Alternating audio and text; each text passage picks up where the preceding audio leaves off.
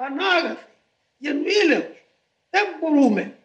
Ντρέπομαι που στέκομαι μπροστά σου και σου τα λέω. Ντρέπομαι, Πανάγαθε, ντρέπομαι πραγματικά. Τι να κάνω δυστυχής. Αυτός είναι. Έναν ελεηνόν υποκείμενο. Με ένα βάρος πάνω στη γη. Αλλά θαυμάζω πώς έγραφε ότι σου δεν με πέταξε. Και αυτή είναι η ελπίδα μου, επειδή δεν με πέταξες. Γι' αυτό και ξεθαρεύω και πάλι χτυπώ την πόρτα. Δεν θα πάψω να την χτυπώ. Άνοιξε. Άνοιξε. Κάμε μια εξαίρεση. Βοήθα μου, δεν μπορώ, κύριε. Σκοτίστηκε ο νους μου. Τα πάντα εχμαλωτίστηκα. Τα έφαγε ο διάολος και η αμαρτία. Δεν μου έμεινε τίποτε. Ούτε η προσωπικότητα μου. Όλα χάθηκαν. Κάμε ένα έλεος, κύριε μου. Εθυμίζω τους εκτιμούς σου. Εθυμίζω το αίμα σου που όκησες. Εθυμίζω τον όκο που έκαμε. Στον εαυτό σου ότι δεν θέλεις τον θάνατο νόμο του. Αυτά όλα. Γιατί χτυπάτε την πόρτα έτσι. Αυτός ο τρόπος είναι που ακούετε. Να γεμίσουν τα ματάκια σας δάκρυα. Να συντευτεί η καρδιά σας.